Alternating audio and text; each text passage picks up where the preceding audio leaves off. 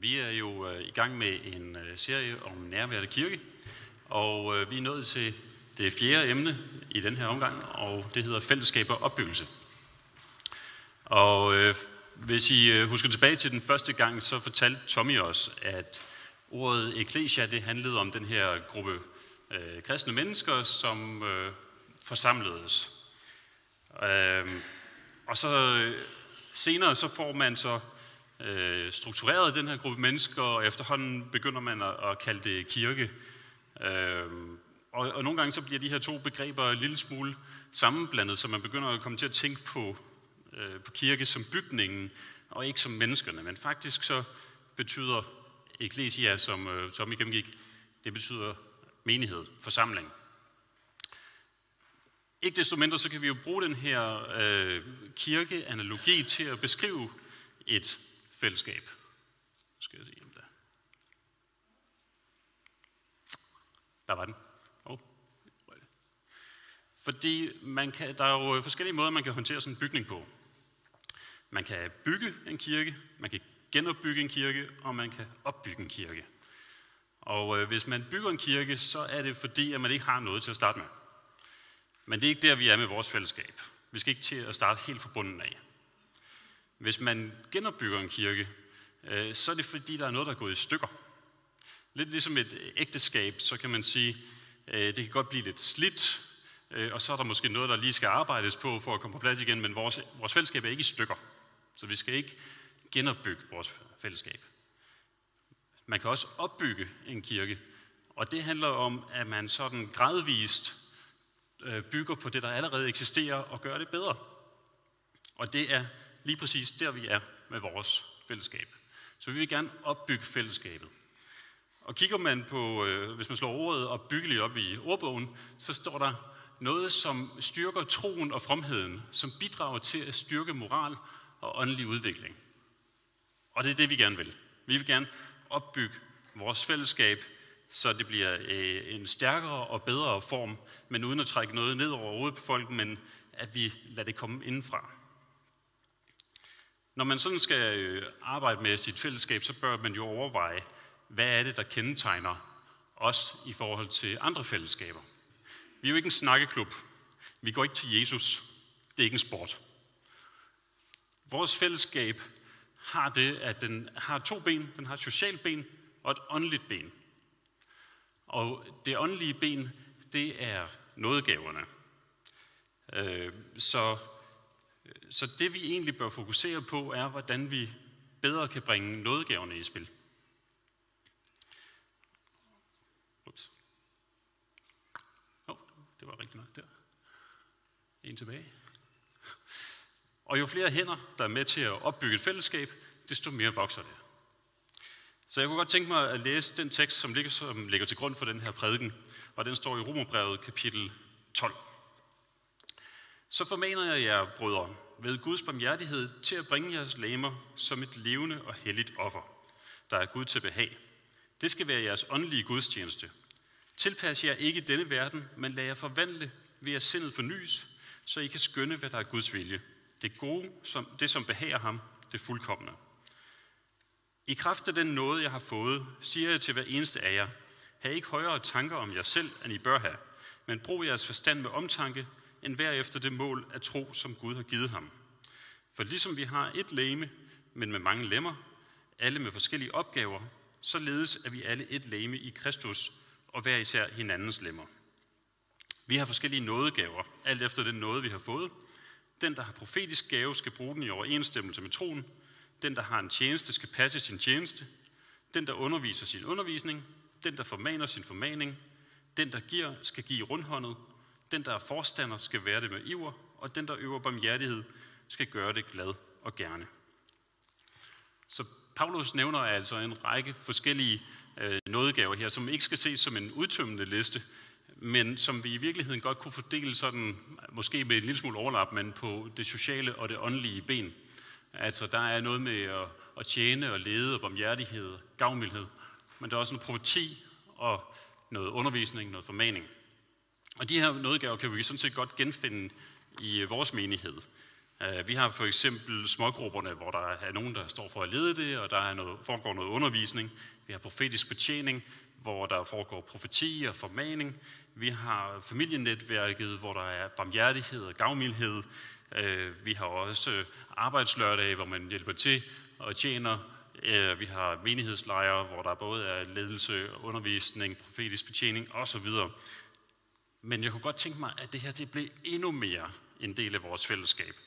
Så hvordan får vi mere gang i nådegaverne? Der er et udtryk på engelsk, der hedder die trying. Og det kan nok bedst oversættes øh, med noget af at dø i forsøget. Her er et eksempel, live free or die trying. Det kunne også være øh, stay single or die trying, eller get rich or die trying.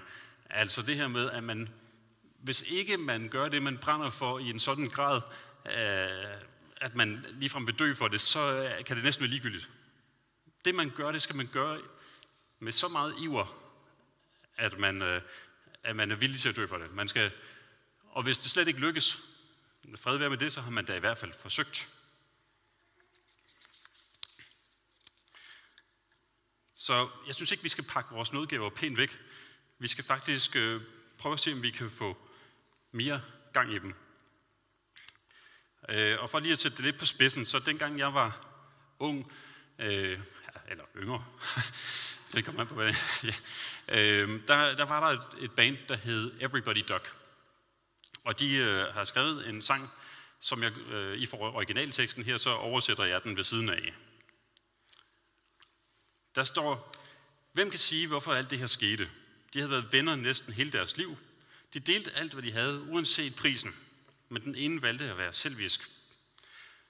Alt, den anden havde fået en sygdom, og lægerne smed håndklædet i ringen. Hans liv forsvandt, mens hans ven bare stod på og stod og kiggede på. Og det, der var skørt, var, at han havde svaret. Han kunne fjerne sin brors sygdom. Men han foldede armene og snakkede om de gode gamle dage, mens hans bedste ven døde uden fred. Han har kuren i sin lomme, men han er bange for, at en lille smule af det måske går tabt, eller går til spille.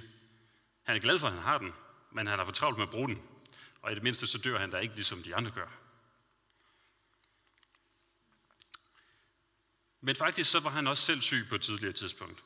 Og der kom en med en løsning til ham. Han reddede ham fra dødens brød. I de første måneder så fortalte han alle sine venner om den her fantastiske kur, han havde fundet. Men det blev rutine, og til sidst var der få, der var interesseret i det, han sagde. Han opdagede, at flere mennesker døde af den sygdom, som han havde kuren for. Men han var jo ikke sælger, og han ville heller ikke have, at de troede, at han var en, øh, en snyder, og de havde sikkert også set det før. Sådan ender sangen. Øh, trist budskab, men meget, meget øh, tydeligt budskab samtidig med. Fordi det er sådan, som langt de fleste af os kristne lever. Vi, I starten så er vi brændende kristne, og vi vil gerne dele med verden, hvor fantastisk det er. Men efterhånden så føler vi, okay, vi bliver skudt ned på forhånd, det skal slet ikke betale sig, og så videre, og så opgiver man. Øh, men om ikke, vi, vi bør virkelig bare prøve at se, om ikke vi øh, kan få nådegaverne mere i spil. Og øh, om det så 9 ud af 10 afviser os. Hvis, nu vi, hvis ikke vi beder om helbredelse for nogen, så er det ikke sikkert, at de bliver raske. Men hvis vi beder om helbredelse, så er der i hvert fald måske en større sandsynlighed for, at det sker. Vi kan ikke garantere helbredelse til nogen. Vi kan ikke garantere nådegaver nogensinde. Øh, virker lige, når vi vil have dem til det. Men vi kan forsøge at bruge dem mere. Jesus fortalte en lignelse på et tidspunkt om nogle talenter. Og øh, det handler om nogle tjenere, som får nogle talenter, og så den ene, han bruger dem ikke, den anden, han bruger dem og får lidt igen, og den sidste, han bruger dem meget for meget igen. Og det kan sådan set sammenlignes med brugen af nådgaver. Fordi ikke at bruge dem, det er fuldstændig uacceptabelt. At bruge dem en lille smule, svarer måske til, at man i sin cellegruppe har siddet og været med til at bede for nogen, og så bliver de raske. Men at bruge dem og få meget igen handler om en investering, at man siger, jeg er villig til at tage chancen. Det kan godt være, at det går galt, men, det kan, men hvis det lykkes, så går det mange gange igen. Så hvis talenterne er billedet på nådegaver, så, øh, så handler det altså om at gå... Oh, det var lige langt nok? Der. Øh, så er lignelsen altså om at bruge sine nådegaver, eller die trying. Nå, vi vender lige tilbage til øh, Paulus' tekst her. Paulus han fortsætter lige om et øjeblik med at beskrive et liv efter Guds vilje. Og øh, det kan jeg sådan set... Whoops. Er det mig, eller den her, der styrer? yes, den er tændt, men det kan være, der ikke er mere strøm på den. Så. Men øh, ellers så kan jeg bare sige, at jeg vil gerne et slide frem. Der, lige præcis. Det han siger, det kan inddeles i de her tre øh, sind, hjerte og vilje. Altså forvandling af sindet, forvandling af hjertet og forvandling af viljen. Og øh, jeg vil lige læse det stykke op, som det dækker over. Det er bare det stykke, der kom lige efter det, vi lige har læst. Kærligheden skal være oprigtig. Afsky det onde, hold jer til det gode. Vær hinanden hengivende i broderkærlighed. Kappe som at vise hinanden agtelse. Vær ikke tøvende i jeres iver. Vær brændende i ånden. Tjen Herren. Vær glade i håbet. Udholdende i trængslen. Vedholdende i bønden. Vær med til at hjælpe de hellige, når de har brug for hjælp. Læg vægt på at være gæstfri. Velsign dem, der forfølger jer. Velsign og forband ikke. Glæd jer med de glade. Græd med de grædende. Hold sammen i enighed. Stræb ikke efter det høje, men hold jer til det lave, og stol ikke på jeres egen klogskab. Gengæld ingen ondt med ondt. Tænk på, hvad der er rigtigt over for alle mennesker. Hold fred med alle mennesker, om det er muligt, så vidt det står til jer. Tag ikke retten i egen hånd, min kære, men giv plads for Guds vrede. For som der står skrevet, hævnen tilhører mig, jeg vil gengælde, siger Herren. Men hvis din fjende er sulten, så giv ham noget at spise. Hvis han er tørstig, så giv ham noget at drikke. For gør du det, samler du glødende kul på hans hoved. Lad dig ikke overvinde det onde, men overvind det onde med det gode. Selvom Paulus nok her tænker på individet, på hvordan man bør leve et liv efter Guds vilje, så kan det sådan set også godt anvendes på, øh, på fællesskabet. Fordi mange af de her elementer, han nævner her, kan sådan set genfindes blandt den første menighed i Apostlenes Gerninger 2. Øh, dog med den undtagelse af, at vi nok ikke skal sælge alt, hvad vi ejer, og så dele øh, udbyttet mellem os. Øh, men vi bør have sådan et, et, et fællesskab, der er gennemsyret af øh, en fælles, øh, et fælles sind, fælles hjerte og fælles vilje. Og når jeg bruger ordet sind her, så mener jeg i virkeligheden noget, som kommer til udtryk i handling. Øhm, prøv at gå en frem der. Øh, yes. Som eksempel på et liv efter Guds vilje, der har vi øh, den her bog, Hytten. Det er godt nok i hvert fald delvis fiktion, men det handler om en mand, som, øh, som kommer ud for at miste sit barn, øh, men samtidig møder Gud og får mulighed for at stille alle de store spørgsmål. Og der øh, spørger han Gud, hvad Gud egentlig ønsker af os mennesker. Og øh, Gud svarer, når du er glad for det, du gør, og når du, når du gør noget, der gør dig glad, så bliver jeg også glad. Så et liv efter Guds vilje handler ikke om en hel masse regler, det handler om at gøre det, der vi er gode til, det, der gør os glade. Han spørger også, hvorfor Gud ikke bare straffer alle, øh, alle onde mennesker. Og så siger Gud, hvis du har to børn, som har gjort noget forkert, og du så kan, skal vælge at slå den ene ihjel og lade den anden leve, hvem vil du så vælge? Og jeg synes, det er meget godt tænkt af forfatteren det her, fordi alle mennesker er øh, Guds børn. Også selvom de måske ikke selv ved det. Selv de onde mennesker er Guds børn, men de skal lige have det at vide. Men i hvert fald så handler kristendommen ikke om en masse regler, det handler om, at vi øh, lever i harmoni med hinanden, og der er en masse øh, vejledninger og anbefalinger til, hvordan vi bedre kan øh, leve sammen. Du må tage næste slide der. Yes. Det her det er inddelingen af teksten, i, øh, og det er ikke sikkert, at I kan læse det, men, men jeg skal nok sådan, jeg har delt op i de her tre klumper, hvor den første, det første øh, klump, det er så fem underpunkter. Og jeg har lavet, skrevet dem om i sådan en, en handlingsform, så det, hedder, øh, det handler om at udøve oprigtig kærlighed og godhed. At udøve broderlig kærlighed og agtelse. At udøve tjenersind og være brændende i ånden. At udøve glædesfuldt håb og vedholdenhed i bøn. Udøve gæstfrihed og hjælpe aktivt til. Når Paulus siger, og vi skifter lige slide en gang. Når Paulus siger, at øh, vi skal være, kærligheden skal være rigtig, så betyder det ikke falsk. Øh, og det giver måske sig selv, men øh, hvad mener han med ikke falsk? Han mener, at øh, hvis, hvis man har falsk kærlighed, så er det sådan noget med, at man lader som om, man engagerer sig i andre mennesker, eller man lader som om, at øh, man har interesse i noget. Men oprigtig kærlighed, det er et rent hjerte, og god samvittighed og oprigtig tro. Paulus underbygger det her med at sige, afsky det onde og hold jer til det gode. Det er et citat fra Amos' bog, som underbygger ideen om, at hvis man afskyr det onde og holder sig til det gode, så kan man faktisk kun få øh, oprigtig kærlighed. Og oprigtig kærlighed er det essentielle i et, i et øh, fællesskab, fordi så kommer kærligheden til at vise sig i handling. Han tager også broderlig kærlighed og agtelse. Og det handler om at, at glæde sig på hinandens vegne. Ikke kun når det går godt for en selv, eller, øh, og slet ikke at være misundelig for andre, men at spejde efter det bedste i andre og forsøge at fremelske det. Øh, så vinder du yndest og respekt i Gud som menneskers øjne, står der i vores bog. Forestil jer et fællesskab, hvor vi altid taler positivt om hinanden, hvor der ikke er noget bagtagelse overhovedet.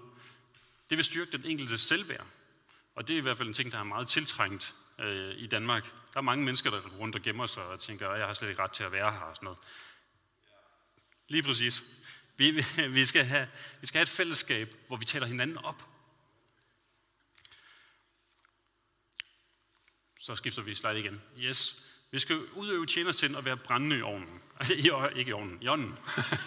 så, det skal ikke brænde i ovnen. Så, øhm, Jesus viste vejen for, hvordan man er, er brændende, øh, eller hvordan man tjener hinanden. Han siger, den, der vil være stor i blandt jer, skal være jeres tjener, og den, der vil være den første i blandt jer, skal være jeres træl. Og som øh, Peter Stockholm sagde sidste gang, så var det lige præcis den her situation, der opstod, da Zebedeus-sønnerne ønskede at få henholdsvis højre og venstre side af Jesus' plads i himlen. Og så siger Jesus, sådan skal det ikke være hos jer, altså som en reference til fællesskabet. Jeres fællesskab er ikke et hierarki. Hvis det er noget, så er det et omvendt hierarki. Så kan man så spørge dem, hvorfor er det så overhovedet, vi har en ledelse her øh, på stedet? Jamen, ledelsen er ikke over jer. Ledelsen er under jer. Ledelsen tjener jer. Øh, og internt i ledelsen er alle lige. Vi har ikke præsterne og resten af ledelsen. Vi har sådan en konsensusledelse, hvor alle har lige meget magt. Og det er det, vi ønsker i fællesskabet også. At alle er lige. Vi skal også samtidig være, være brændende i ovnen. nu sagde jeg det igen. I ånden. Øh, og, vi, og øh, når jeg tænker på brændende i ånden, så tænker jeg selvfølgelig på de her nyfrelste kristne, som har den her begejstring. Men som jeg nævnte før i, i sangteksten, så møder man en del modstandere. Efterhånden så kommer de til at sidde øh, og trille tommelfingre sammen med de gamle friste, kristne. Gamle frelste kristne. Sådan. Jeg skal lige have styr på mundvandet. Jeg går lige over og tager en tår vand nu. Så. så kan det være, at jeg holder op med at sige ånd. Ja, ovn. Og så. Sådan. Yes.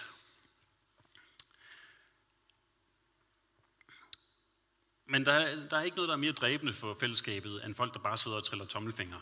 Så derfor så skal vi tilbage og være, vi skal have begejstringen tilbage i fællesskabet. Amen. Okay, der kom den. så det, det, starter, det starter i de små. Kan I mærke det?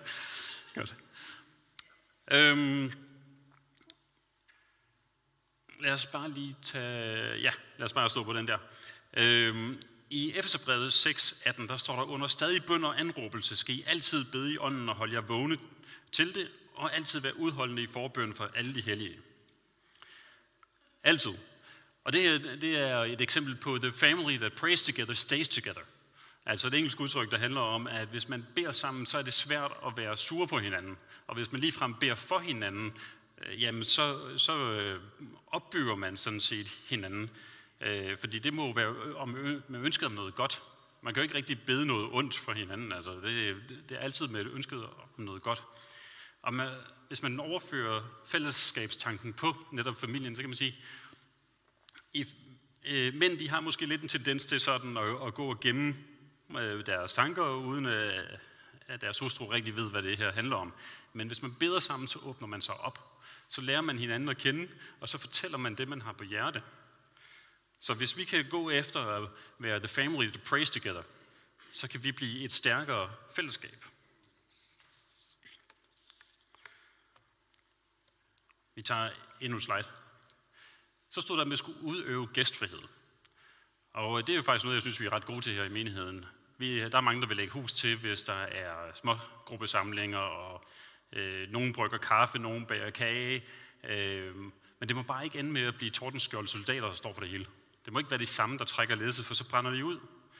Og selvfølgelig skal vi have syn for, at ikke alle kan bidrage lige meget, men måske kan man bidrage på forskellige vis. Nogle kan give penge til de arrangementer, som andre så udfører. Måske kan man hjælpe til i familienetværket.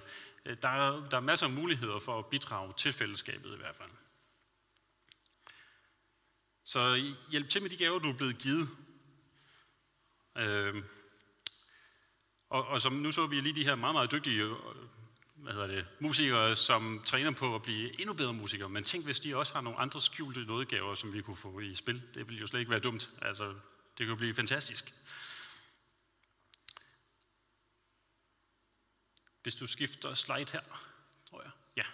Så er vi nået til pakke 2. Tegn på et forvandlet hjerte. Og hvis du skifter slide igen, så står der, græd med de grædende. Hvis man skal prøve at sætte ord på, øh, hvad der er vigtigt i et fællesskab, så, vil, øh, så kunne et ord som empati faktisk godt komme frem. Empati er ikke det samme som sympati. Sympati er, at man øh, tænker, om det er også synd for dig. Det kan, jeg, det kan jeg godt se. Empati, det er at, at sætte sig ind i andres følelser, forstå den samme følelse, fordi man har den samme følelse. Så jo tættere man er knyttet sammen, desto mere empati kan man have i hinandens liv. Men, øh, og, og for at kunne nå dertil, så er man nødt til at kende hinanden, for man kan ikke rigtig have empati i, i folks liv, som man ikke kender. Øhm, og der er ikke noget galt i at være glad øh, som kristen. Der er heller ikke noget galt i at være sur. Man bliver tit portrætteret øh, øh i medierne som en eller anden sur mokke, der har en hel masse regler, der skal følges. Men det er overhovedet ikke det, Paulus skriver. Han skriver, glæd jer med, at I er glade. Hvornår er man glad? Ja, det er jo ikke sådan nogle mellemfornøjet glade nogen, vel? Det er jo sådan nogle, jeg har lige fået et barn, jeg er lige blevet gift, jeg har lige købt et hus, jamen lad os da holde en fest. Nej, altså det, det er sådan, man er glad. Det er, vi bør tage del i hinandens glæde. Og tilsvarende, hvis nogen går gennem sorg, så vær der for dem. Vær med til at opbygge dem, hjælp dem, trøst dem. Det, det er sådan, at man skal være sammen. Vi skifter igen. Vi skal være holdt sammen i enhed, siger Paulus. En familie er en enhed. En soldatergruppe er en enhed. Men hvorfor er det vigtigt at være en enhed? Det er fordi en enhed, de samarbejder. De kender hinandens styrker og svagheder, og derfor så kan de fungere bedre i alle situationer. Og hvis man, øh, hvis man kender hinanden så godt, så har man også ret taleret ind i hinandens liv, og man kan udfordre hinanden på nogle punkter. Så vi kan godt udfordre hinanden med teologiske spørgsmål, hvor vi måske ikke er enige, og på den måde styrke vores teologi endnu mere, øh, og også i alle livets andre sammenhæng. Men der er også tidspunkter, hvor diskussioner kan stå i vejen for et samarbejde. Øh, så derfor så er det vigtigt, at, øh, at vi nogle gange lige begraver stridsøksen, og så siger, lad os prøve at blive en enhed her. Og det er jo faktisk derfor, vi har de her familiegrupper og smågrupper. Det er blandt andet for at komme til at lære hinanden bedre at kende.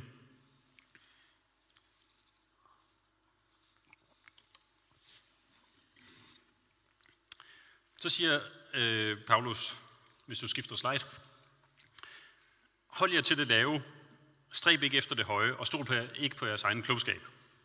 Der er mange gennem tiden, som har tolket det her som en øh, lad være med til lange uddannelser, det kan ikke svare sig.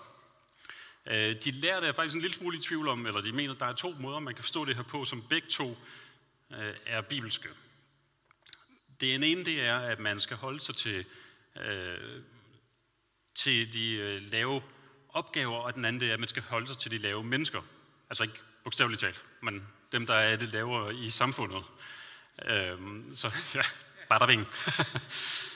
øhm, vi skal, hvis man, hvis man tænker på det som at holde sig, til, øh, holde sig fra at gå efter at blive de rige og fine, men man prøver at hjælpe alle dem, der har det svært, i stedet for at ikke lade sociale barriere stå i vejen for en.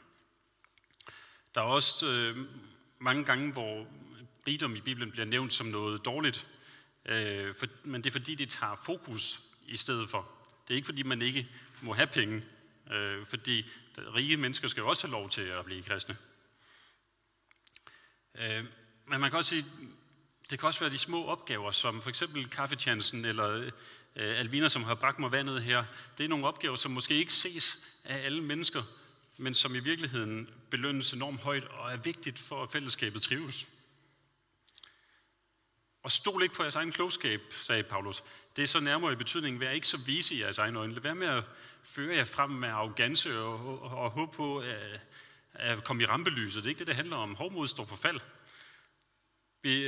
Det handler om at prøve at komme overens. Giv dig en ekstra tomme, i stedet for at lade de små ting ødelægge forholdet. Forvent, at folk altid ved dig, at det er godt, og ikke handler i ond vilje. Græd med de grædende. Hold sammen i enhed. Gå varsomt omkring øh, de, de stridige. Behandle folk med fingerspidsgefyld. Det er sådan set tegnet på en, et forvandlet hjerte. Så skifter vi igen. Tegnet på forvandlet vilje, det er, at man først tænker anderledes, for derefter at handle anderledes. Øh, og det, det er måske, at man tænker anderledes, fordi det måske umiddelbart øh, virker som om man skulle vælge noget, øh, vælge den oplagte løsning. Hvis du prøver at bladre en gang til. Så man kan godt mange gange tænke, jamen øh, bør man ikke bekæmpe ondt med ondt? Det vil være oplagt. Men der, der skal man lige stoppe op en gang og tænke, nej, vi bekæmper ondt med godt. Paulus siger, selv vores fjender skal vi behandle godt. Nu har vi jo ikke, der er ikke, i hvert fald ikke så tit, vi taler om nogen som fjender, men der har jo rent faktisk lige været nogle angreb i Europa på nogle kirker. Og dem, der angriber kirken, er vel naturligt vores fjender. Og hvor de så øh, siger, se hvor stor vores Gud er, for vi kan ødelægge jeres kirke, så siger vi, se hvor stor vores Gud er, men vi ikke gør det samme mod jer. Det er faktisk øh, sådan kristendommen fungerer. At man skal, man skal sørge for at gøre godt mod dem, der gør ondt mod en. Men hvorfor skal man det? Hvis du prøver at bladre der, så er det fordi, at så kan man sanke kul på den andens hoved. Hvad vil det sige at sanke kul på den andens hoved? Det, det er faktisk taget fra ordsprogenes bog, det der øh, Paulus refererer til, og det handler om at få den anden til at opdage sin egen ondskab, og dermed holde op. Grunden til, at jeg har taget det her billede med, det er, fordi det er sådan en lille fun fact, at på græsk er ordet for kul anthrax, altså det samme ord som mildbrand. Øh, så forestil jer tør hoste, Øh, brændende sår, øh, hver gang, at man gør ondt mod nogle mennesker. Det kan godt være, at man holdt op med at gøre ondt så.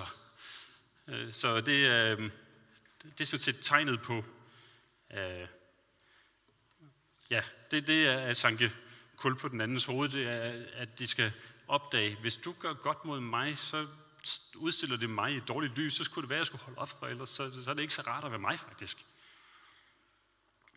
Så selvom det her det var så ligesom lidt på stor skala, kan man sige, på verdensplan, hvordan man er. Øh, vi har jo ikke fjender i vores fællesskab, men vi bør stadigvæk ligesom indsat i vores fællesskab sørge for, at der altid er forsoning og kærlighed. Og at vi ser bort fra de dumme ting, som andre gør mod os. Det handler ikke om navlepilleri, egoisme og krænkelsesparathed, for at bruge et moderne ord. Det handler om, at fællesskabet er et, som vælger at rumme alle. Ikke fordi vi personligt kan rumme eller holde af alle mennesker, men vi har valgt at holde af alle mennesker. Og vi vælger at se gennem fejlene. Vi vælger at sige, jamen uanset hvad der driver dig til at handle, som du gør, så er der jo et menneske inde bagved, som stadigvæk er Guds barn. Så kan godt være idéer og ideologier, som øh, får folk til at handle ondt, men vi skal prøve at kigge på mennesket bagved, og prøve at række ud til dem. Som en afsluttende kommentar, og der har jeg lige et sidste slide, så har jeg referencen her til det øh, vers fra ordsprogenes bog, som jeg tidligere nævnte, nemlig spejl efter det bedste i andre mennesker og forsøg at fremelske det, så vinder du respekt i Guds og menneskers øjne. For 26 år siden, der gik jeg på efterskole, og der prøvede jeg at efterleve det her, fordi det, det var mottoet for efterskolen. Det stod på der, alt deres materiale. Og det havde en enorm effekt på de mennesker, som, øh, som jeg prøvede at bruge det på. Man kunne se, hvordan de voksede, og man, og man kunne mærke den respekt, man fik tilbage igen. Så jeg har bare lyst til at lade det her være opfordringen i dag. Spejl efter det bedste i andre mennesker, og prøv at fremælse det.